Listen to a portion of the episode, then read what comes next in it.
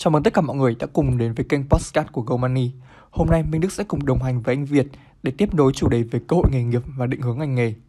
Chúng ta sẽ cùng nói về một lĩnh vực được coi là chỉ dành cho top student, đó chính là consulting. Và thực ra consulting chưa phải là một ngành nghề quá phổ biến tại Việt Nam, mà mọi người sẽ biết nhiều hơn về các thuật ngữ như làm sale, làm marketing hay làm finance. Vậy theo kinh nghiệm làm việc nhiều năm tại McKinsey của anh Việt, thực chất làm consulting là làm gì ạ? À, thực ra thì cái ngành ờ, uh, consulting là một cái ngành khá là rộng. Um, thì nó sẽ chia làm nhiều nhánh. Trong đó một trong những cái nhánh phổ biến nhất và có thể coi là danh giá nhất là gọi là management consulting nó là bao gồm những cái công ty như là McKinsey, Bain và BCG hay còn gọi là MBB thì đây là top 3 trong số những công ty rất là uy tín ở trên toàn thế giới. Um, thì giống như việc có chia sẻ một vài lần thì cái ngành management consulting thì nó là một trong hai cái ngành được coi là danh giá nhất đối với những cái sinh viên của các trường đại học ở Mỹ hay là những cái nước lớn hàng đầu ở, ở trên thế giới. Thì tại Việt Nam hiện nay thì trong xu hướng khoảng 5 7 năm gần đây thì management consulting cũng đã trở nên rất là phổ biến khi mà McKinsey và BCG thì đều đã mở văn phòng ở tại Việt Nam và họ tuyển dụng rất là nhiều những cái bạn trẻ à, thế còn ngoài management consulting ra thì nó sẽ có một số những cái mảng consulting khác à, về IT về HR hay là một số những cái ngành đặc thù với những cái công ty cũng rất là lớn như là Accenture hay là những uh, công ty Big Four kiểm toán cũng đều có những cái mảng consulting của họ. Anh về đây anh vừa có chia sẻ đấy là thực tế là management consulting là top 2 cái ngành mà danh giá nhất trên thế giới và thu hút rất nhiều top student và đây là ước mơ của rất nhiều bạn sinh viên. Vậy thì thực tế là các công ty về management consulting này nó có cái quyền lợi hay nó có đặc quyền gì mà lại thu hút nhiều nhân tài đến vậy? Thứ nhất là các cái công ty như McKinsey, BCG thì họ sẽ đều làm những cái dự án tư vấn chiến lược rất là lớn. Thì đây đều là những cái dự án mang tầm chiến lược mang gọi là mang có ý nghĩa sống còn với các cái tập đoàn các cái công ty lớn nhất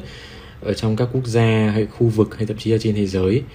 Um, những cái dự án này vì thế là họ sẽ thường trả khách hàng vài triệu đô trong một dự án trong vòng vài tháng. Um, và những cái dự án này luôn luôn sẽ có sự tham gia của CEO các cái C-level những cái ban lãnh đạo cao cấp nhất trong các cái tập đoàn này vì vậy khi mà đi tư vấn cho những cái công ty tập đoàn lớn đó thì bản chất những cái người cần consultant của McKinsey hay BCG sẽ được tiếp xúc sẽ được làm việc với những cái người rất là senior rất là cao và họ sẽ giải quyết những cái vấn đề rất là lớn. Người ta hay gọi đây là những vấn đề của các C level C level nghĩa là những cái level là của những cái giám đốc chiến lược giám đốc tổng giám đốc hay phó tổng giám đốc. Đấy thì um, ví dụ một ngân hàng lớn thương mại cổ phần ở Việt Nam chẳng hạn, thì khi mà họ có một cái, đây là một trong những dự án mà Việt đã từng làm, thì khi mà họ có một cái vị thế rất là mạnh ở tại thị trường miền Bắc, thì họ sẽ đưa ra một cái chiến lược gọi là chiến lược miền Nam. Thì làm thế nào để tôi sẽ có được cái sức ảnh hưởng sẽ có thể cạnh tranh được với các ngân hàng rất là mạnh ở miền Nam ví dụ chúng ta cũng biết ví dụ ở miền Nam thì ACB Sacombank đã từng là những ngân hàng rất là mạnh ở miền Nam thì trước đó những cái ngân hàng ở phía Bắc ví dụ như là Techcombank, VPBank hay là thậm chí ngân hàng quân đội MB thì đều sẽ chưa mạnh ở miền Nam. Thế thì về bản chất những ngân hàng này có thể sẽ thuê McKinsey hay BCG để làm những cái chiến lược miền Nam để làm sao mà có thể nâng cao cái vị thế của họ. Thì những cái vấn đề đó là những cái vấn đề mang tầm chiến lược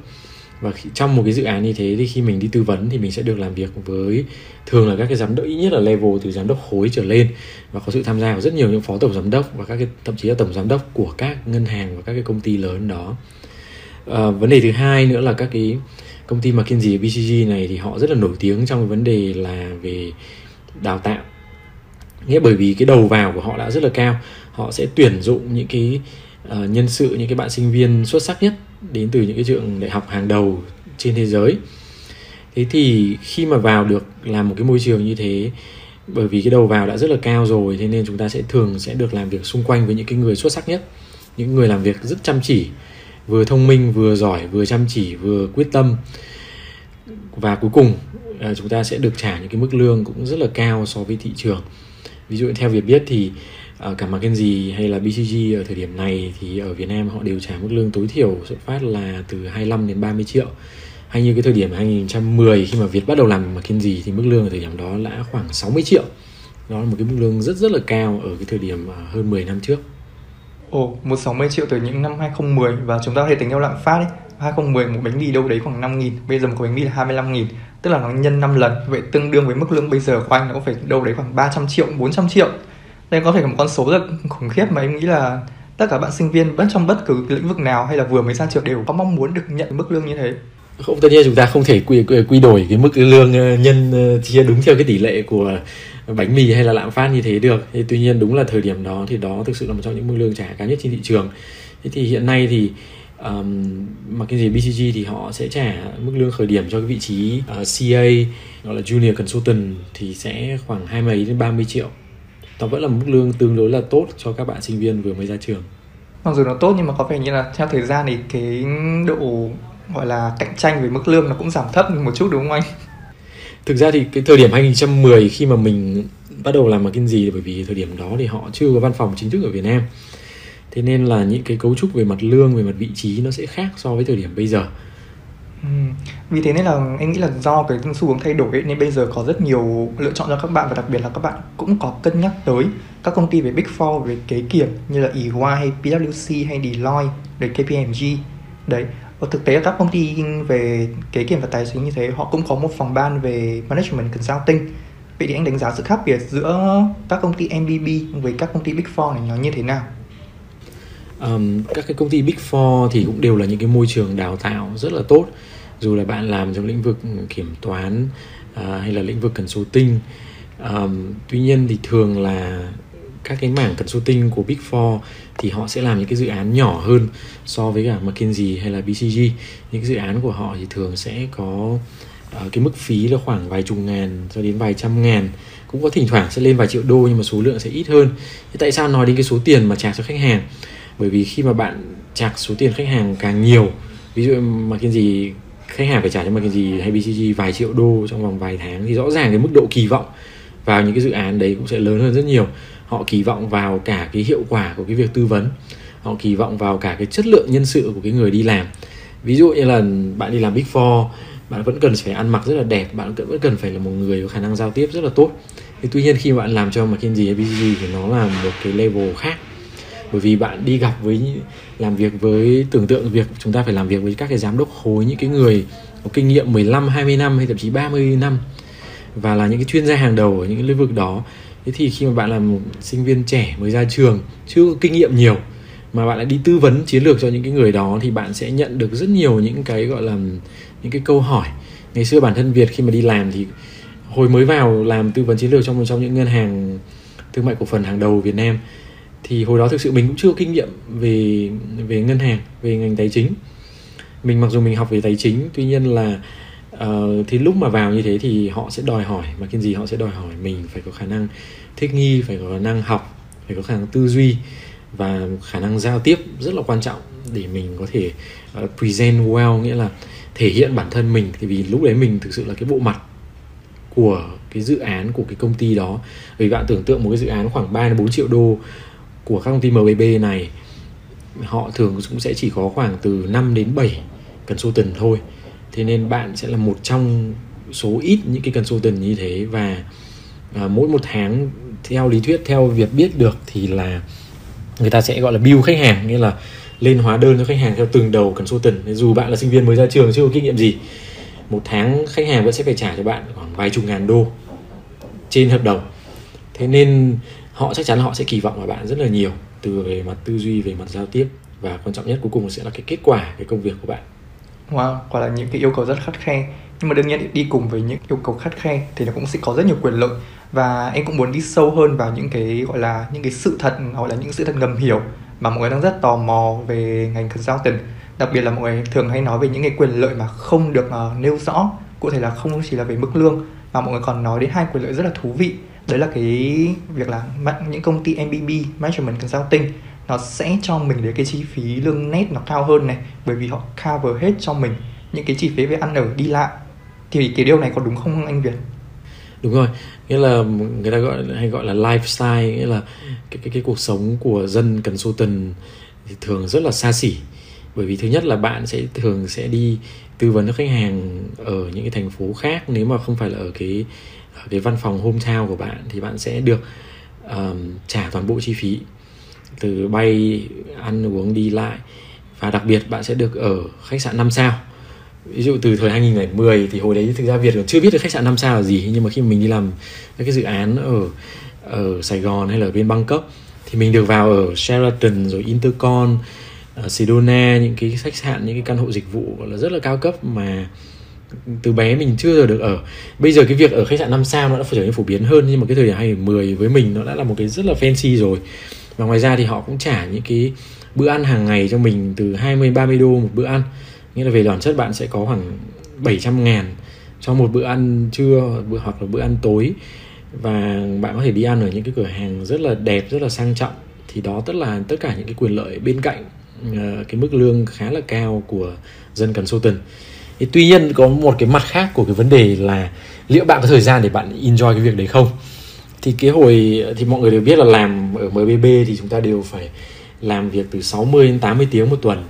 Thế thì thường là chúng ta về phòng khách sạn khoảng lúc 10 giờ tối, thậm chí là trễ hơn. Thì lúc ấy chúng ta mệt quá rồi. Thì cái phòng, cái giường ở khách sạn 5 sao thì nó rất là đẹp. Tuy nhiên là có những cái giai đoạn rất là căng thẳng, rất là stress, thậm chí là không được ngủ nhiều thì buổi sáng lúc mà đứng dậy, gọi là việt hay um, lúc mà đứng ở trong gương, việt hay nhìn, gọi là trong gương khách sạn năm sao, việt hay tự hỏi là, liệu cái này nó có nó có nó có đáng không? Nó có worth không? Cái việc là chúng ta đang mất rất nhiều công sức bởi vì công việc nó rất là căng thẳng, đòi hỏi rất là cao. Và tất cả những cái bữa ăn xa xỉ, nhưng mà nhiều khi bạn không có thời gian để bạn đi ăn tối luôn. Bạn làm việc đến tối, đến đêm. Thế nên là cái việc tận hưởng nó sẽ không phải như một cái người mà thoải mái hay là những thời chúng ta còn sinh viên, chúng ta gọi là mơ ước có tiền để được đi ăn xa xỉ, đúng không ạ? Nhưng mà nếu như nhìn vào toán kinh tế thì thực tế là quyền lợi mà MBB đem lại nó vẫn rất là, gọi là, đáng kinh ngạc và outstanding ấy. Hãy thử làm bài toán về kinh tế là một tháng thì bạn có 30 ngày trong tháng đi, mà MBB mà bạn khiến cho bạn là sẽ phải đi công tác cả 30 ngày. Mỗi ngày bạn ở tiêu đấy khoảng một, hai nghìn đô cho bữa ăn rồi là tiền ăn ở khách sạn. Là bạn không phải chi tiêu gì và hoàn toàn cái tiền lương của bạn. Nó sẽ được tiết kiệm và có bạn đem số tiền đấy đi tiết kiệm và đầu tư và nếu như bạn đang phân vân là không biết nên tiết kiệm vào đầu tư như thế nào thì GoMoney ở đây để, để hỗ trợ bạn. Nhưng mà đấy cái câu chuyện mà giống như việc cũng chia sẻ trong nhiều cái podcast khác là cái việc là khi mà cái phần mức lương của bạn hay là những cái chi phí bạn được chi trả nó cũng chỉ là một phần của cuộc sống thôi. Mà thực sự nó là bạn có cái thời gian để bạn để ý cho cái việc tiết kiệm và đầu tư của bạn hay không. Tại vì rất nhiều khi bản thân cái thời mà việc, việc làm marketing bởi vì stress quá căng thẳng quá hay thường mình hay cho mình một cái tâm lý là mình được quyền chi tiêu nhiều hơn cái mức mà mình cho phép. Nghĩa là mình sẽ có những cái hoạt động, rồi mình đi bar, đi club, rồi những cái mua sắm rất là thoải mái và không có lên một cái ý thức tiết kiệm gì cả. Thế nên thực ra cái bản chất là cái hồi đấy mình có tiết kiệm không không được nhiều bằng những cái lúc mà mình đi làm mức lương thấp hơn từ thời sinh viên hay là thậm chí là sau khi ờ, nghỉ mà kiên gì bởi vì mình stress quá và mình stress thì thường mình có tư tưởng là mình hay tự thưởng cho bản thân và không có kỷ luật trong cái việc uh, tiết kiệm và đầu tư. Ừ. Bởi vì anh Việt cũng có chia sẻ là có thể làm mỗi tuần đến 60 80 tiếng. Vậy thì anh Việt anh hơi ngoài lề một chút nhưng mà giả sử với những người mà làm ở MBB hoặc là đang đi làm rất bận rộn ấy nhưng vẫn có nhu cầu về tiết kiệm và đầu tư anh có khuyến nghị cho họ một cái kênh nào hoặc là có một phương pháp nào để đầu tư cho những người bận rộn không? Thực ra thì ở đây chúng ta nói về tùy vào cái mức độ bận rộn của bạn đúng không ạ? À, ở Việt Nam thì có lẽ chúng ta cũng không nói nhiều, không có quá nhiều những cái môi trường làm việc mà chúng ta cần phải làm 60 80 tiếng một tuần. Những cái môi trường như mà McKinsey thực ra nó là gọi là số ít. Thế thì à, cái mức độ bận rộn của Việt Nam chúng ta ví dụ so với Singapore, so với ở Mỹ chắc chắn là nó sẽ thấp hơn rất là nhiều thì tuy nhiên nếu mà bạn bận đến mức như là dân uh, làm management consulting làm việc 60 80 tiếng một tuần và bạn đã rất là stress rồi thì về bản chất cái việc quan trọng nhất có lẽ là cái việc chúng ta cần phải có một cái sự kỷ luật kỷ luật trong cái vấn đề là chi tiêu của chúng ta và để ra cái phần tiết kiệm hàng tháng và chúng ta bắt đầu tiết kiệm đầu tư một cách đều đặn và thường xuyên. Chúng ta không có thời gian để chúng ta tìm hiểu về thị trường để chúng ta có thể mua chứng chỉ quỹ chúng ta có thể um, học chúng ta có thể tham khảo một số những cái nguồn um, gọi là đáng tin cậy để chúng ta có những cái kênh đầu tư hợp lý. Thay vì chúng ta chỉ bỏ tiền vào tiết kiệm hay là chúng ta um, tham gia thị trường chứng khoán một cách um, ngắn hạn thì đó là những cái quyết định mà chúng nó sẽ không hợp lý. Thế còn nếu bạn không quá bận rộn bạn vẫn có một chút thời gian về cuối tuần hay là trong ngày để bạn có thể học hỏi thì đó là cái việc tốt nhất. Bởi vì cái việc kiếm được lương cao như Việt đã nói rất là nhiều lần nó chỉ là một phần trong cái câu chuyện tài chính cá nhân tổng thể của một con người. Bởi vì càng về sau 10 15 năm sau khi bắt đầu đi làm à, giống như Việt thì các bạn nhìn lại các bạn sẽ thấy được là cái vấn đề tiết kiệm đầu tư nó còn quan trọng hơn cái việc là chúng ta kiếm được mức lương bao nhiêu. Trong cái việc chúng ta cuối cùng tài sản của chúng ta sẽ là như thế nào. Còn là một những chia sẻ rất là hữu ích từ một người đã từng ở vị trí management consulting. Và ở đây thì anh cũng thể thấy được đấy là một người ở management consulting có thể một cái tư duy nó rất là vượt thời đại. Như anh Việt có chia sẻ đấy bây giờ nếu như không chỉ được mức về việc đi làm không nữa, mà về cái thu nhập bạn phải tính toán về chuyện tiết kiệm với đầu tư và nếu như mà mọi người có quan tâm hơn về cái việc tiết kiệm và đầu tư và hành trình thăng tiến về tài chính cá nhân của anh Việt, thì mọi người có thể nghe thêm các podcast số 2 và số 3 của GoMoney mà anh Việt đã chia sẻ kỹ càng về hành trình kiếm được mức lương 300 triệu hay là làm sao đạt được 10 tỷ ở những cái tuổi rất là sớm. Mình nghĩ là là một sinh viên mới ra trường thì ai cũng sẽ băn khoăn và cũng mong muốn đạt được những ước mơ như vậy. Vậy thì bên cạnh cái về mức lương và những cái đãi ngộ đấy đi thì có một cái thông tin nữa mà rất thu hút các bạn tham gia thi và ứng tuyển vào Management Consulting đấy là cái việc được nâng cao profile bản thân, được network với các C-level. Bản thân anh Việt có thể chia sẻ hơn một cái kinh nghiệm cụ thể mà anh đã nhận được lợi ích khi mà làm consultant tại McKinsey được không? Thực ra thì cái mức lương cao rồi các cái um, chế độ đãi ngộ nó quan trọng nhưng mà nó không phải là yếu tố hay nhất mà mình học được ở tại McKinsey hay là BCG mà nó là giống như yếu tố mà giống như Đức vừa vừa nói. Thứ nhất là chúng ta sẽ được network sẽ được exposure thì chúng ta sẽ được tiếp xúc được làm việc với những cái người uh, level rất là cao những người có kinh nghiệm lâu năm. Và chúng ta sẽ buộc ở trong một cái hoàn cảnh như thế là thường là những cái hoàn cảnh rất là khó khăn bởi vì rõ ràng chúng ta giống như việc chia sẻ chúng ta cũng rất là trẻ và chưa có nhiều kinh nghiệm. Thì nó sẽ buộc chúng ta phải thích nghi chúng ta phải học tập. À, để có thể tồn tại. Trước hết là bạn phải tồn tại đã. Những tháng đầu ở ở MBB thường là những năm rất là khó khăn. Ngày xưa vài tháng đầu ở mà cái gì là việc ngày nào thì cũng nghĩ đến việc là chúng muốn muốn nghỉ. Bởi vì cái áp lực nó cao quá. Cái công việc nó khó quá như khi mình vào làm mình không biết làm như nào được. Thế thì nhưng mà nếu mà mình vượt qua được, mình tồn tại được, thì mình sẽ lên một cái level khác. Thứ nhất, mình có cái hiểu biết mình có cái exposure cái perspective là những cái từ mà um, rất là khó để dịch ra tiếng việt nhưng mà nó là những cái hiểu biết những cái tầm nhìn mà mà chúng ta sẽ uh, khó có thể học được ở một môi trường khác. Thứ hai là về cái kỹ năng làm việc của bạn nó cũng sẽ được training một cách rất là đòi hỏi rất là cao. Bởi vì bạn khi bạn làm việc nhiều như thế bạn sẽ phải làm rất nhiều slide làm rất nhiều những cái phân tích làm rất nhiều những cái công việc data gathering phân tích phỏng vấn interview. Thì tất cả những cái việc đó là những cái việc đòi hỏi à, là những cái kỹ năng cứng mà rất là quan trọng để có thể áp dụng cho bất cứ một cái mảng công việc nào khác. Và cuối cùng quan trọng nhất là bạn sẽ học được một cái tinh thần chiến đấu và làm việc ra kết quả. Bởi vì cái, cái gọi là cái standard như là cái tiêu chuẩn ở, ở MBB nó rất là cao. Bạn làm ra một cái slide bạn sẽ không thể có một cái lỗi chính tả hay là một cái một cái một cái chat, một cái biểu đồ mà bạn vẽ nó sẽ phải hoàn hảo trong cả về vấn đề dữ liệu, lẫn cái vấn đề về độ chỉn chu, các cái thông điệp mà bạn muốn nói trong bất cứ một cái slide, một cái một cái chữ, một cái câu bạn viết thôi. Nó đã rất là phải kỹ càng rồi. Và nếu bạn không đạt được tiêu chuẩn đó thì manager hoặc những cái người quản lý của bạn sẽ không duyệt những cái sản phẩm của bạn và bạn sẽ phải là đi làm lại đến lúc nào được thì thôi. Và cái tiêu chuẩn nó rất là cao. Thế nên là chúng ta sẽ học được rất nhiều từ tất cả những công việc đó. Và đó là một trong lý do tại sao mà ở cả nước ngoài và cả tại Việt Nam thì người ta luôn luôn nói là McKinsey hay BCG nó giống như là những cái trường đào tạo CEO có rất nhiều những CEO hay những cái C-level của các công ty Fortune 500 là những công ty lớn nhất trên thế giới thì đều là những cái cựu chuyên gia tư vấn chiến lược của ờ, uh, MBB quả nhiên là môi trường thì gọi là người ta hay có câu thuật ngữ mình hay dùng là áp lực thì tạo kim cương thì quả nhiên là với những cái môi trường ờ, căng thẳng và áp lực như thế thì sẽ có những viên kim cương được mài rũa ra vậy thì anh có thể chia sẻ thêm đấy là các bạn sinh viên thì cũng có mong muốn gọi là khi mà các bạn uh, tạm dừng công việc hoặc là chuyển đổi ngành nghề ấy, thì các bạn cũng mong muốn là có thể tận dụng được network của cái thời gian trước đấy mình đi làm thì trong cái lúc mà anh Việt làm ở McKinsey và sau đấy thì anh Việt uh, không làm nữa thì anh Việt có nhận được những cái lợi ích hay là có những cái network nó tốt không? Thực ra thì những cái network thì chắc chắn là rất là quan trọng rồi và chúng ta được tiếp xúc với những cái người level rất là cao. Chúng ta được gặp rất là nhiều khách hàng um, ở các cái công ty các cái tập đoàn uh, lớn ở trong nhiều lĩnh vực. Uh, tại vì một cái dự án mà cái gì nhiều khi nó sẽ kéo dài từ ờ, uh, 3 cho đến 6 tháng cũng có những cái dự án kéo dài hàng năm. Thế tuy nhiên thường là chúng ta sẽ được làm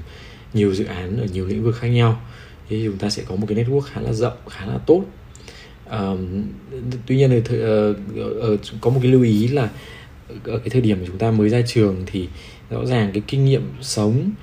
rồi cái um, những cái mối quan hệ của chúng ta nhiều khi nó sẽ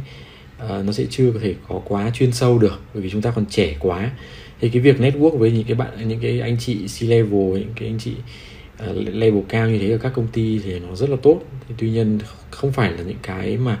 nhiều khi nó sẽ practical trong cái thời điểm đó bởi vì đặc biệt là đó là những cái người làm ở những cái tập đoàn đa quốc gia những cái tập đoàn lớn ở tại Việt Nam hay những tập đoàn đa quốc gia trên thế giới. Thế thì um,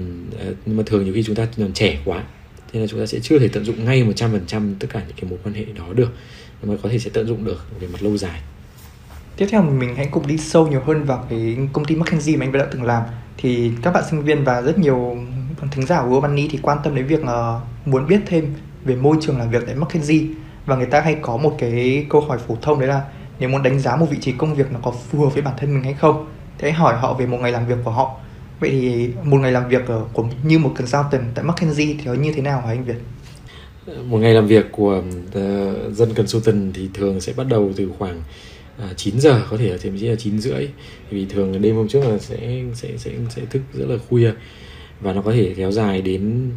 tối muộn thậm chí là sáng hôm sau. À, thì thường mình sẽ làm việc ở tại gọi là client side nghĩa là um, bên mình sẽ đi tư vấn chiến lược cho các khách hàng. Thì mình sẽ um, thường buổi sáng thì sẽ dậy ăn sáng rồi đi taxi cùng với team đến văn phòng của khách hàng. Xong bắt đầu sẽ uh, bắt đầu cái quá trình làm việc khoảng 15 đến 17 tiếng một ngày như thế. Um, thì trong ngày thì nó sẽ bao gồm rất là nhiều việc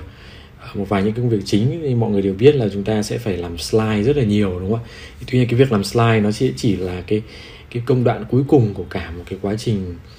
Thứ nhất là từ việc đưa ra những cái phân tích, đánh giá chiến lược, thu thập tất cả những dữ liệu, nói chuyện làm việc với khách hàng, phân tích, tìm hiểu các cái nguyên nhân, rồi những cái expert interview, nghĩa là phỏng vấn những cái những cái chuyên gia, những cái cái người đầu ngành ở tại các công ty trong lĩnh vực đó ở cả tại Việt Nam và trên thế giới. Ví dụ chúng ta cũng sẽ cần phải nói chuyện rất là nhiều những cái consultant mà đã từng làm những cái dự án tương tự. Ví dụ như chúng ta tư vấn chiến lược cho một công ty FMCG ở tại Việt Nam chẳng hạn giống như Việt đã từng làm trong một trong những công ty à, sữa lớn nhất ở Việt Nam. Thế thì mình sẽ nói chuyện với cả một cái um, những cái consultant ở ví dụ ở bên Hà Lan mà họ đã từng làm tư vấn cho những công ty có quy mô tương tự để chúng ta học hỏi được về cái kinh nghiệm của họ xem là họ có những cái cái, cái, cái chiến lược ra cho khách hàng như thế nào. Thì sau đó chúng ta sẽ áp dụng những kiến thức đó cộng với những cái uh, phỏng vấn những cái kiến thức của chúng ta thu thập được từ tại Việt Nam cộng với việc phân tích dữ liệu. Và rồi chúng ta sẽ đưa ra những cái khuyến nghị cho khách hàng và cái công đoạn làm slide nó sẽ là cái công đoạn cuối cùng mà truyền tải tất cả một cái quá trình uh, nghiên cứu uh, phân tích và đưa ra kết luận đó của chúng ta nghe qua thì có vẻ nó giống như một quy trình giải business case bình thường. Nhưng mà chứng tỏ là cái business case nó này rất là nó khó nhằn hơn rất là nhiều. Vì thực tế là nó, nó bình thường các bạn sinh viên thì sẽ giải những cái ví dụ minh họa chứ nó không phải những cái case thực tế. Mà với consultant thì nó phải là có những cái rất là on the ground đúng không anh? Đúng rồi, thứ nhất là đây là những cái vấn đề rất là lớn, những vấn đề mang tính chiến lược.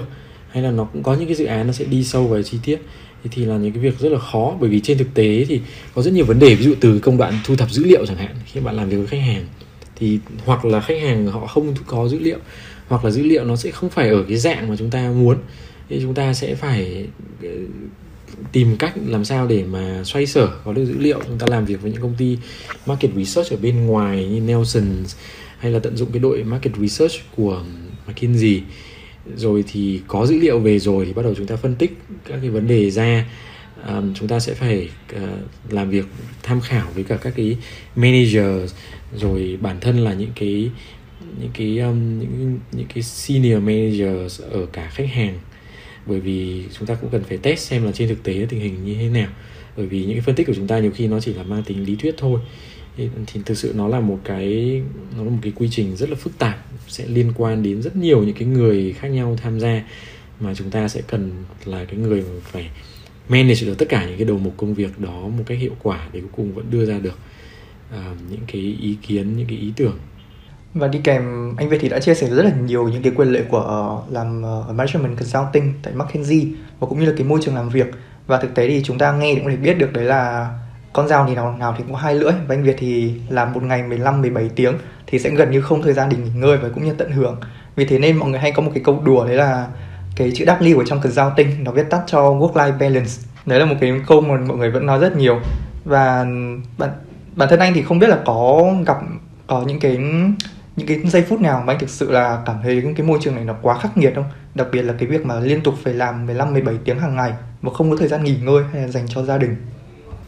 Thực ra thì cái thời mình uh, làm McKinsey thì hồi đấy thì chưa có gia đình thế nên là vẫn còn trẻ trung độc thân. Um, và có thể gọi là dedicated time rất là nhiều cho công việc. Thì tuy nhiên giống mình có chia sẻ là mấy tháng đầu rất căng thẳng. Ngày nào mình cũng cảm thấy là mình làm ở đây mệt quá. Mình chắc là mình không đủ sức nó bị quá sức so với mình.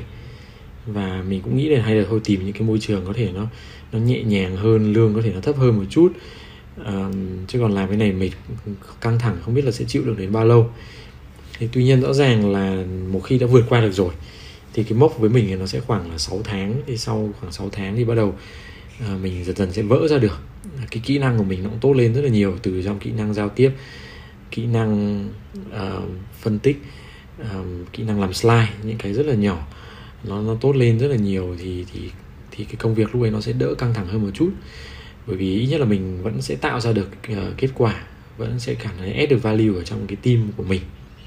Tổng kết lại tất cả những chia sẻ của anh Việt về management consulting thì chúng ta có thể hiểu được rằng cái ngành này đúng là nó thực sự không dành cho số đông. Nó không phải là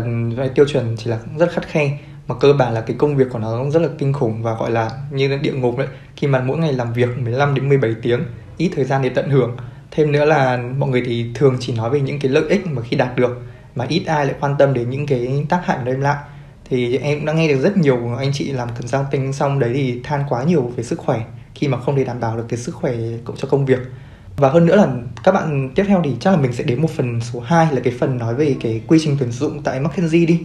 Thì câu đầu tiên mà rất nhiều bạn quan tâm là McKinsey thì như họ có hai cái level đầu tiên là BA và CA thì thực tế hai cái level này nó có gì khác nhau hả anh? Thực ra thì bản chất thì các công ty um, MBB uh, trên thế giới và tại Việt Nam thì kể McKinsey hay BCG thì các cái vị trí gọi là các cái career path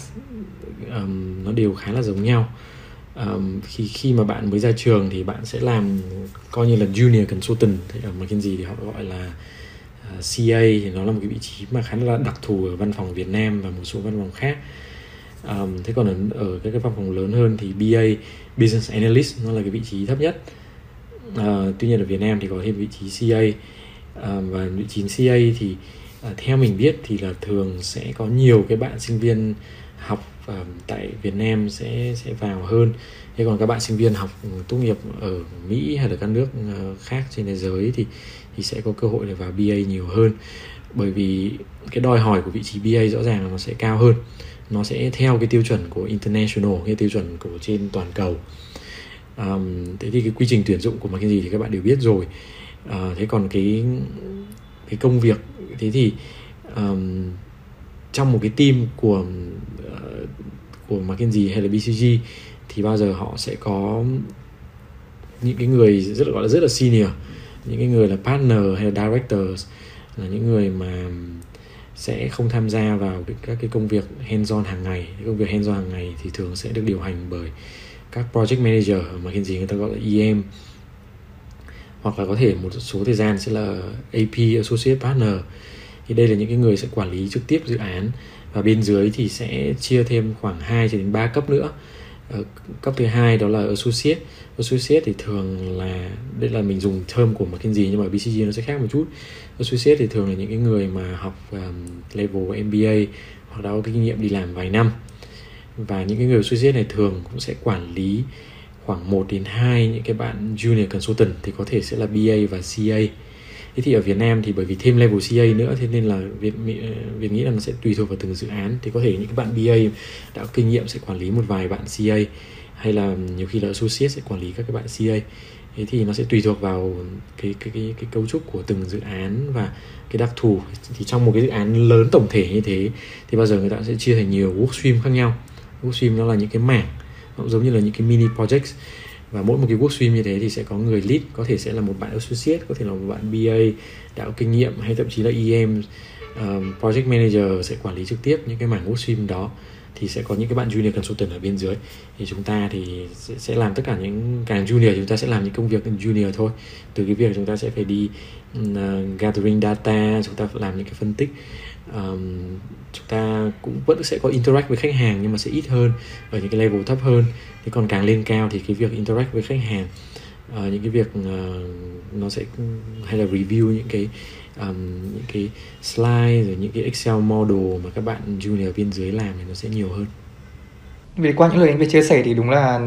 cái management consulting thì đúng là nó rất khắc nghiệt và nó cũng có rất nhiều level và thấy thông thường thì để lên mỗi cái cấp trên ở uh, management consulting thì mình sẽ cần khoảng bao nhiêu thời gian để rèn luyện để lên anh nhỉ? Như kiểu là từ CA lên BA hay là từ BA lên cấp tiếp theo associate như anh còn nói? Ờ, theo việc việc biết thì tại ở Việt Nam thì từ level CA lên BA cũng thì nhưng sẽ khoảng từ một năm rưỡi đến 2 năm. À, tùy thuộc vào việc là bạn có phải một trong những cái người stand out không. Nếu bạn là người rất xuất sắc thì bạn sẽ lên được sớm hơn. Thế còn từ level BA lên associate thì cũng sẽ mất khoảng 2 đến 3 năm. Và nhiều khi là chúng ta sẽ phải đi học MBA về để mới làm lên level associate. Thì đó là một cái tiêu chuẩn khá là khá là phổ biến ở ở MBB ở trên toàn thế giới. Vậy tiếp theo thì mình hãy cùng đến cái phần cụ thể hơn, đấy là về cái quy trình tuyển dụng tại các ờ, ngành management consulting nói chung. Bởi vì người ta nói rất là, một câu nói rất phổ biến, đấy là top student thì có thể không làm consulting. Nhưng mà làm consulting thì chắc chắn là top student vì điều này thì cũng đã phản ánh rất nhiều về chất lượng tuyển dụng khắc nghiệt của consulting vậy thì cái quy trình tuyển tuyển dụng địa ngục mà mọi hay nói đồn đại này thì nó gồm những mảng nào gồm những cái bước nào anh nhỉ? Um, một các công ty MBB thì họ nổi tiếng về quy trình tuyển dụng gọi là rất là rất là kỹ càng và rất là đòi hỏi rất là cao ngay từ cái vòng phỏng vấn ngay từ cái vòng nộp CV vì rõ ràng là họ sẽ nhận được CV của rất nhiều những sinh viên hàng đầu của các trường đại học lớn thế thì um, chắc chắn họ sẽ chọn những cái người xuất sắc nhất để vào vòng sau thôi. Thì ngay từ cái bước làm CV là các bạn đã phải um, thứ nhất bạn phải có rất nhiều kinh nghiệm tốt relevant phải có điểm ở các trường đại học cao. Và bạn phải biết cách thể hiện biết cách viết CV một cách rất là uh, gọi là consultant like nghĩa là rất là giống với cái dân consultant. Từ việc là bạn phải dùng quantify tất cả những cái thành cái achievement những cái kết quả mà bạn đạt được. Ví dụ Việt nhìn sơ qua một cái CV thì trong khoảng 5 đến 10 giây là Việt sẽ biết ngay được là liệu tôi có cho CV của bạn này uh, vượt qua được hay không. Uh, ví dụ như CV của chúng ta mà kéo dài hơn một trang chẳng hạn thì chắc chắn là chúng ta sẽ bị loại ngay. Rồi các cái viết về các cái thành tích học tập của chúng ta thì chúng ta viết rất là dài lê thê. Ở Việt Nam thì thường các bạn sẽ hay có xu hướng viết như vậy. Thì chúng ta viết nó không có gãy gọn không ngắn không có xúc tích không có đúng theo hướng giống như cần dân cần consultant họ, họ, họ yêu cầu. Bởi vì rõ ràng họ họ muốn thể hiện là nếu anh không viết nổi một cái CV với cái tiêu chuẩn cao theo tiêu chuẩn của chúng tôi thì anh sẽ không vào có thể làm slide hay làm những cái tài liệu phức tạp khi mà anh đi làm việc cho khách hàng được. Thế thì qua được cái phòng phỏng vấn qua được cái phòng nộp CV rồi thì bạn sẽ bước vào cái uh, một cái bài thi ngày xưa nó gọi là problem solving test họ sẽ làm thi giấy. Nhưng mà hiện nay thì họ làm dưới dạng là problem solving game. Nghĩa là một cái um, một cái bài test problem solving nhưng mà dưới hình thức chơi game. Thì đây là một hình thức khá là mới ở tại um, McKinsey. Thế còn với ờ, BCG thì họ sẽ sử dụng cái chatbot KC um, thì nếu mà bạn vượt qua được cái bài test này rồi thì bạn sẽ bước vào cái vòng phỏng vấn chính thức. Thế thì ở các công ty MBB thì họ nổi tiếng với cái việc gọi là case interview. Nghĩa là bên cạnh đó bạn vẫn có những cái phần fit interview nghĩa là phỏng vấn về các cái kỹ năng nói chung của bạn. Tuy nhiên cái phần case interview uh, đưa ra những cái uh, các cái business case nó sẽ chiếm một phần rất là quan trọng trong cái buổi phỏng vấn và thường nó sẽ bạn sẽ có khoảng 4 đến 6 vòng phỏng vấn. Vậy thì cùng tổng hợp lại thì thông thường mình sẽ bước qua khoảng uh, có tổng cộng đâu đấy khoảng 3 hoặc 4 vòng uh, gọi là 3 step đi. Thì step đầu tiên sẽ là cái bước đầu tiên là CV này xem CV đạt chuẩn hay không đặc biệt ở đây là có những kinh nghiệm anh xương máu mà anh Việt có chia sẻ. Đây là về cái thành tích học tập và cũng như là cái kinh nghiệm làm việc trước đây ở hoạt động ngoại khóa. Và đặc biệt là cũng phải viết cho nó gãy gọn một chút. Kỳ thứ hai là cái vòng liên quan đến là cái test của management cần giao tinh thì bây giờ có gọi là PSG test thì nó sẽ được dạng chơi game. Và cái thứ ba thì sẽ có các uh, vòng interview. Thông thường thì theo được biết thì nó sẽ có khoảng 4 đến 6 vòng interview. Và cũng như là sẽ có cái cả fit interview đến cả là case interview như anh Việt có chia sẻ vậy thì mình cùng đi sâu hơn làm sao để là mỗi ứng viên có thể vượt cạn được từng vòng một vậy ở cái vòng CV thì ngoài việc viết gãy gọn thì anh có cái nguồn tham khảo nào hoặc là cái nguồn tài liệu nào để học cho các bạn biết cách viết CV nó tốt hơn hoặc là khiến cái CV của mình nó outstanding khi mà trong quá trình tuyển dụng hay không? À, thì nếu mà chúng ta có rất là nhiều những cái platform ở trên online chúng ta có thể tìm những thông tin về việc làm thế nào để viết được CV tốt. Thì tuy nhiên à, các bạn nên tìm những cái web mà chuyên về à, cái mảng consulting. Ví dụ m em consultingprep.com là một trong những à, một cái platform mà Việt và Kim là co-founder thì sẽ có rất là nhiều những cái thông tin đó à, bởi vì mình sẽ chuyên về cho cái mảng consulting thì có thể trong cái việc là sẽ hướng dẫn các bạn từ cái việc là sử dụng các cái ngôn ngữ như thế nào dùng những cái từ ngữ ờ, làm sao để mà một cái kinh nghiệm. Ví dụ bạn đi làm thực tập ở tại một um, công ty marketing agency chẳng hạn thì làm sao bạn viết được cái kinh nghiệm đó của bạn? Bạn gọi là lượng hóa quantify nó được để mà nó giống như là một cái trải nghiệm giống như là bạn đi làm cho một cái dự án của của consultant thì, thì cái điều đó nó là rất là quan trọng. Ừ. Vậy thì lúc mà viết CV thì nó có những lưu ý rõ ràng nào không anh nhỉ? Thứ nhất là CV đối với mình thì nó là thực sự nó là một cái quá trình làm phải được đầu tư rất là nghiêm túc về mặt thời gian. À, nghĩa là nhiều bạn sẽ chúng ta sẽ viết rất là vội vàng. Bản thân cái cái CV của Việt Việt sẽ phải sửa lên sửa lại liên tục và nhiều khi nó sẽ mất từ 3 đến 6 tháng để làm ra một cái CV hoàn hảo. Bởi vì thứ nhất là Việt sẽ phải liệt kê ở tất cả những cái kinh nghiệm trong quá khứ của Việt. Và một trong một cái kinh nghiệm đó mình sẽ ngồi mình nghĩ rất là kỹ xem là ngày xưa mình đã làm như thế nào, mình có cái gì nổi bật và cái thành tích của mình mình, mình lượng hóa nó ra như thế nào. Mình quản lý team ra sao mình đã vượt qua những cái khó khăn như thế nào. Thì làm sao để chúng ta viết tất cả những cái ý như thế thì trong một đến hai cái point trong một vài cái bullet point như thế thì nó thực sự đối với Việt nó là một cái nghệ thuật. Chứ nó không phải là một cái việc chúng ta viết vội viết vàng. Nếu bạn làm một cái CV vội vàng bạn không dành thời gian cho nó thì chắc chắn bạn sẽ không thể vượt qua được ngay vòng đầu tiên của McKinsey hay là BCG. Ừ. Và cái vòng CV của McKinsey thường nói là cái vòng gửi xe nhưng mà tỷ lệ đậu đâu đấy không được đến 50%. Thậm chí đâu đấy mọi người còn đồn đoán với nhau đấy tầm khoảng 30% là rất là cao rồi nên chứng tỏ là nếu như các bạn đã có mục tiêu và đi vào management consulting thì cái vòng đầu tiên là CV phải chuẩn bị rất kỹ càng đặc biệt là nhanh việc chia sẻ là tìm hiểu kỹ về cái uh, những cái cultural fit và cũng như là cái kỹ năng mà công ty yêu cầu để làm sao để viết được là cho những cái thông tin của mình kinh nghiệm làm việc của mình nó có thực sự liên quan và thể hiện được kỹ năng người ta mong muốn. Vậy tiếp theo thì mình đến cái vòng PhD test. Vòng này thì em nghĩ là một cái vòng mà mọi rất nhiều bạn ứng viên đang rất là gặp nhiều khó khăn để vượt qua cũng như là băn khoăn về cái vòng này. Bởi vì cái quy trình về thi game PSG nó mới được đổi gần đây thôi. Vậy thì làm sao để mình có thể làm tốt cái test này anh nhỉ? Thì cái um, problem solving game PSG này nó là một cái rất là mới và về lý thuyết thì McKinsey họ sẽ nói là chúng ta sẽ không cần phải chuẩn bị gì cả. Bởi vì trong cái quá trình uh, làm cái bài uh, test cái, cái chơi cái game đó thì họ sẽ track tất cả những cái behavior những cái cách chúng ta thu thập dữ liệu chúng ta xử lý các cái tình huống khác nhau. Chúng ta thậm chí là di chuyển con chuột như nào đó là về lý thuyết. Mà cái gì họ sẽ nói họ sẽ track tất cả những cái vấn đề đó để đánh giá một cái ứng cử viên. Và vì thế về lý thuyết chúng ta sẽ không thể chuẩn bị được tất cả những yếu tố đó. Uh, thì bên uh, em consulting prep.com thì có uh, một số những cái video và một số những cái tài liệu trong cái việc là chúng ta sẽ mô tả để cho chuẩn bị cái test đó như thế nào thì các bạn có thể tham khảo. Thì tuy nhiên đây là một cái bài thi khá là mới và nó gây ra rất là nhiều những cái cái cái khó khăn cho các cái um, các cái ứng cử viên đi thi. Thì tuy nhiên đây là một vấn đề mà bao nhiêu lâu năm nay chúng ta sẽ đều gặp phải thôi bởi vì dù là ngày xưa chúng ta thi giấy problem solving nó vẫn là một cái bài rất là khó và nó đòi hỏi chúng ta nhiều khi chúng ta có thể tập luyện chúng ta có thể tập trước được. Thì tuy nhiên uh, nhiều khi người ta cũng gọi là hên xui nghĩa là chúng ta cũng không thể biết được cái quá trình như thế nào chúng ta chỉ có thể cố gắng chuẩn bị tốt nhất có thể thôi. Ừ, một lần nữa thì anh có refer một cái nguồn nào để các bạn cải thiện kỹ năng chơi game không? Tại vì theo em biết là không chỉ cần phải có kỹ năng problem solving khi mà thi PSG mà kỹ năng về thao tác máy tính hay là thân kiểu thân thuộc với các loại game nó cũng rất là quan trọng. Thực ra thì mình nghĩ là các bạn sinh viên ờ, cũng nên luyện hay những các bạn ứng cử viên có thể luyện những cái phần này. Um, tuy nhiên là mình nên dành thời gian để uh, làm CV và uh, chuẩn bị cho cái case interview bởi vì case interview sẽ là một cái phần khó và quan trọng hơn. Vậy thì mình hãy cùng đến luôn với phần case interview mà anh Việt khó vừa nhắc tới cái phần và gọi là ám ảnh nhất với tất cả các ứng viên. Đấy, bởi vì không chỉ việc là số lượng cái case interview rất là nhiều thường trung bình phải trải qua đến 4 đến 6 lần interview với các giám khảo khác nhau. Đấy. Vậy thì tổng quan chung về đánh giá một cái ứng viên tiềm năng có thể vượt qua case interview thì nó sẽ có những tiêu chí nào hả anh? Từ cái case interview nó là một cái công việc nó đòi hỏi rất là cao um, các bạn sinh viên hiện nay các ứng cử viên ở Việt Nam chúng ta hay là trên thế giới cũng hiện nay cũng đã được tiếp xúc rất là nhiều rồi uh, tuy nhiên là với McKinsey hay BCG thì họ có những cái đặc thù những cái yêu cầu uh, ở một cái tiêu chuẩn một cái level còn cao hơn nữa um, thứ nhất là một trong những yếu tố họ sẽ đánh giá đó là cái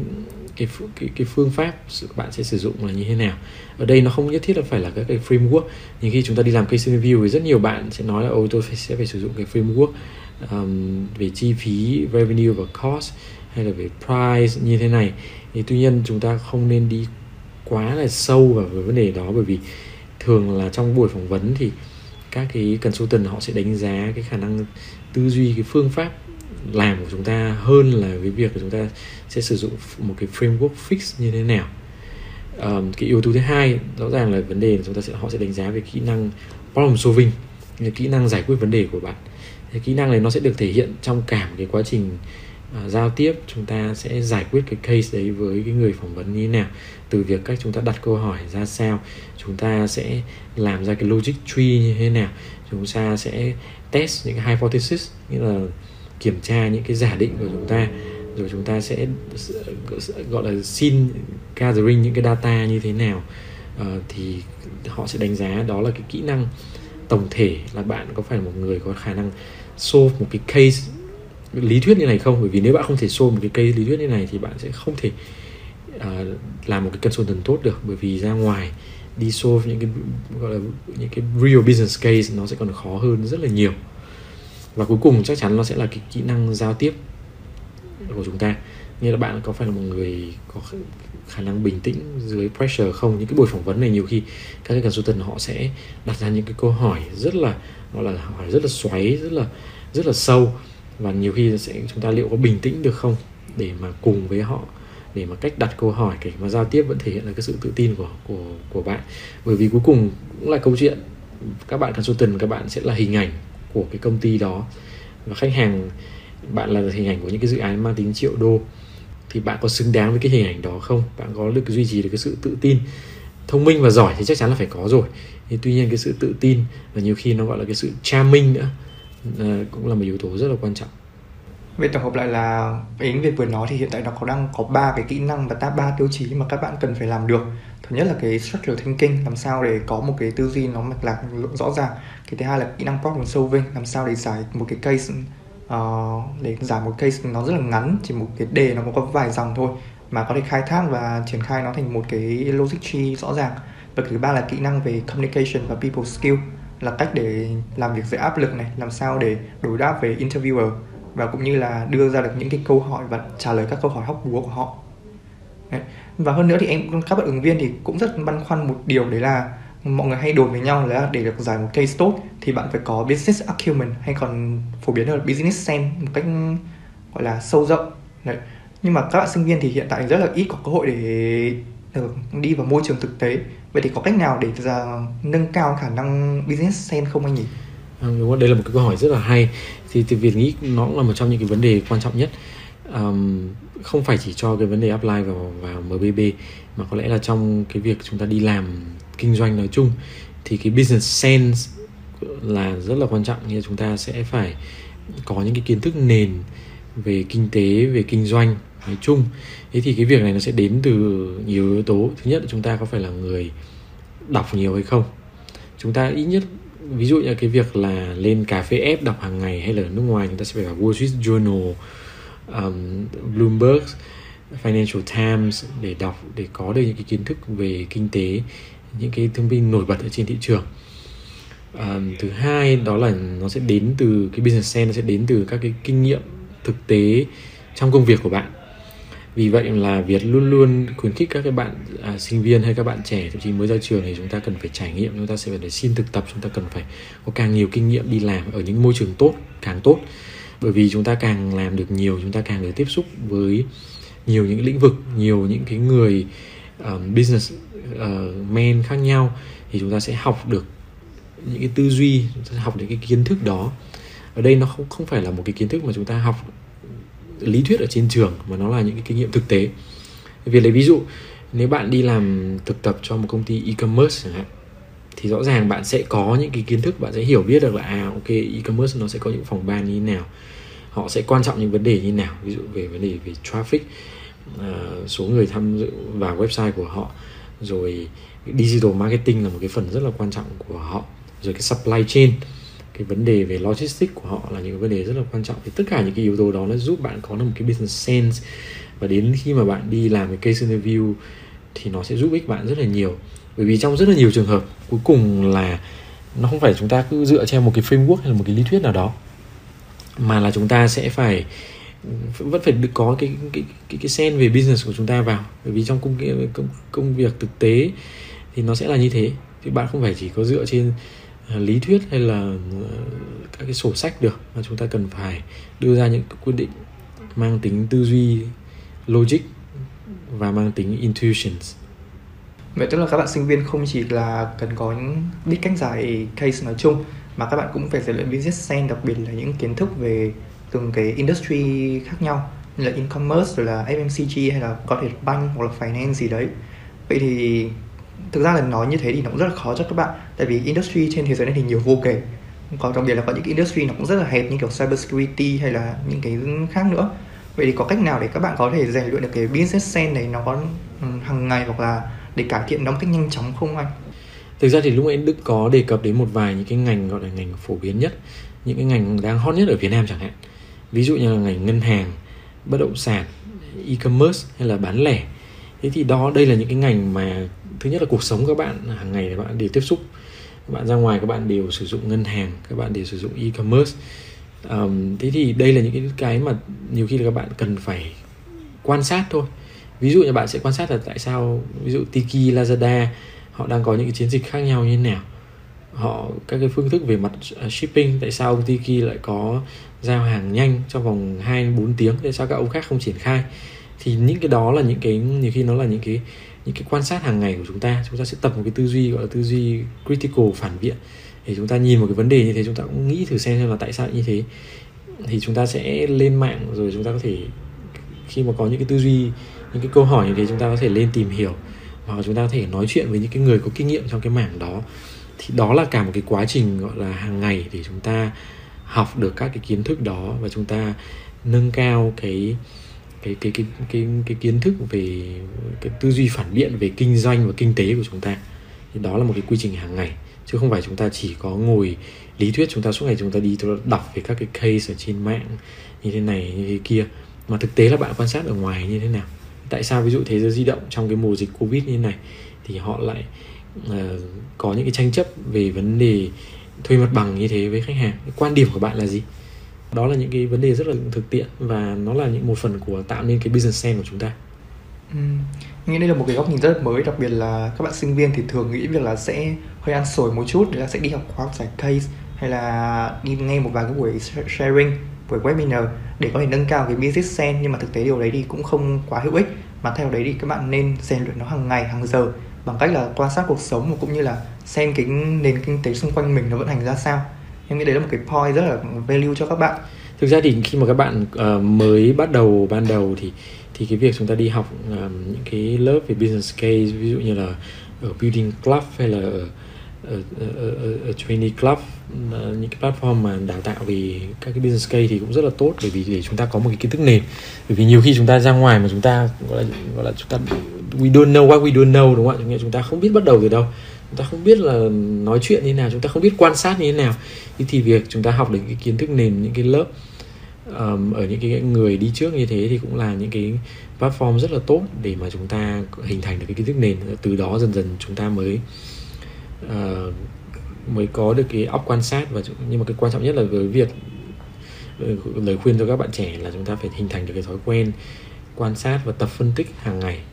Chúng ta không nhất thiết chúng ta phải học trên sách vở hay chúng ta cần phải đi uh, tiếp xúc với những người quá là phức tạp mà chúng ta đều có thể tìm hiểu ngay trong cuộc sống hàng ngày của chúng ta. Chúng ta phải gọi là curious có một cái đầu óc tò mò về tất cả những cái lĩnh vực kinh doanh khác nhau.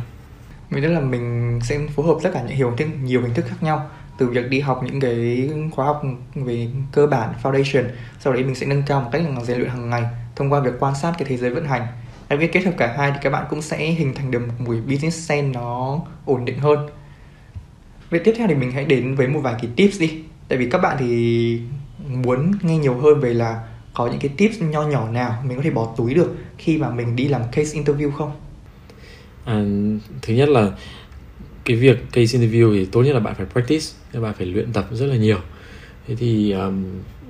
luyện càng nhiều càng tốt. À, Việt đã biết rất là nhiều những cái bạn ứng cử viên là có thể phải luyện đến vài chục thậm chí là lên vài trăm cái case khác nhau. Thì có rất là nhiều những cái platform ở trên thế giới um, để chúng ta có thể kết nối chúng ta tìm những cái ứng cử viên. Thế thì um, vì nghĩ là cái, cái, cái vấn đề quan trọng nhất là thực sự là chúng ta rất là kiên trì và tập luyện. Ừ, thôi ban đầu thì chúng ta có thể tập với bạn bè của chúng ta. Dần dần thì chúng ta sẽ tìm những cái người à, level cao hơn để chúng ta có thể luyện để họ có thể đưa ra những cái feedback cho chúng ta. Nhưng mà uh, quay lại cái vấn đề hôm trước uh, vấn đề lúc nãy việc có trao đổi thì là cái business sense là cái vấn đề chúng ta cần phải luyện hàng ngày. Bởi vì không phải chúng ta chỉ chờ vào những cái buổi case interview như thế chúng ta mới luyện. Thì lúc ấy đã quá muộn rồi bởi vì cái business sense của bạn là nó phải được hình thành trong cả một quá trình chứ không phải chỉ trong một vài buổi. Vậy thì trong cái lúc mà mình đang diễn ra case interview ấy thì mình có cái tips gì để thể trở nên một chút gọi là khác biệt với các ứng viên khác và outstanding hơn không anh? À, có vài cái tips thôi. Ví dụ như lần về vấn đề giao tiếp chẳng hạn thì khi mà các bạn làm cái review các bạn có thể ngồi trước gương ở nhà chúng ta luyện. Chúng ta sẽ quan sát xem là cái cách nói chuyện của chúng ta như thế nào cái thần thái của chúng ta ra sao. Chúng ta có make eye contact trực tiếp với người ta không? Chúng ta có thể hiện được cái sự tự tin cái câu hỏi của chúng ta có mạch lạc rõ ràng được hay không? Ừ, trong dân ờ, MBB người ta hay dùng từ ờ, structure thinking nghĩa là uh, cái cách giao tiếp nó phải rất là rất là structure rất là rõ ràng. Nghĩa là một hai ba rất là clear. Chứ không phải chúng ta sẽ nói những cái ý nhiều khi nó sẽ bị lẫn vào với nhau. Uh, cái tips thứ hai thì là chúng ta sẽ nó thực ra nó sẽ tùy thuộc vào từng công ty. Ví dụ như là McKinsey thì họ sẽ hơi thiên về interviewer led nghĩa là cái người phỏng vấn người ta sẽ hơi um, lead cái case đó. Thế còn ở BCG thì có thể theo việc biết thôi thì thường là mọi người sẽ sẽ sẽ sẽ để theo hướng chúng ta có thể tự chủ hơn một chút nghĩa là cái người được phỏng vấn nghĩa là bản thân chúng ta cái ứng cử viên sẽ là người lead những cái buổi phỏng vấn đó. Thì chúng ta sẽ cần phải có những cái sự thích nghi khác nhau với mỗi một cái hình thức như thế. Và chúng ta cần phải chuẩn bị cho cả hai hình thức để mà tại vì chúng ta không biết được cái người phỏng vấn của chúng ta sẽ như thế nào. Và rõ ràng chúng ta sẽ cần phải học các cái lý thuyết đó và và practice rất là nhiều. Anh cảm ơn chia sẻ của anh Việt và chắc là câu hỏi cuối cùng thôi. Thì các bạn cũng muốn hiểu thêm là bây giờ mình có cái nguồn nào để học hoặc là cái nguồn nào để rèn luyện cái khả năng problem solving cũng như là cái cơ hội tăng cơ hội để mình trúng tuyển vào các MBB không anh?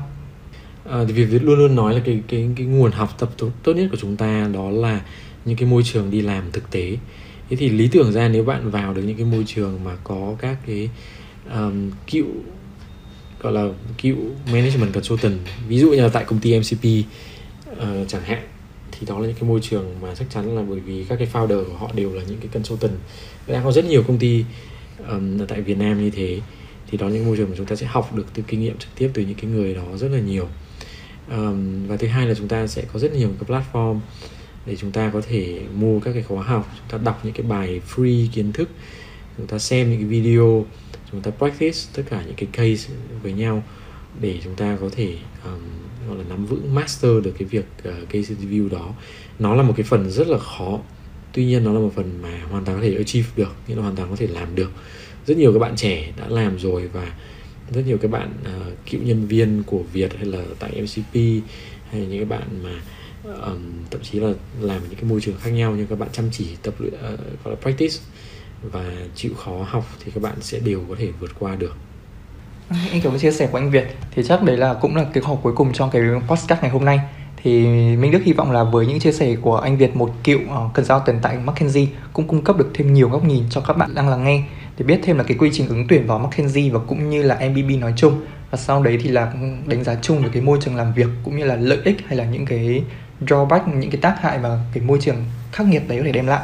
Và mọi người nhanh vì có chia sẻ đấy là mọi người có thể tận dụng cơ hội bằng cách là đi làm thực tế tại các công ty mà nó có các CEO hoặc là manager, là management consulting. Và trùng hợp thay đấy là công ty MCP bây giờ cũng đang tuyển dụng vị trí JD Marketing. Nên nếu như có bạn nào có hứng thú và quan tâm về vị trí này thì có thể apply ngay bây giờ để tận dụng cơ hội.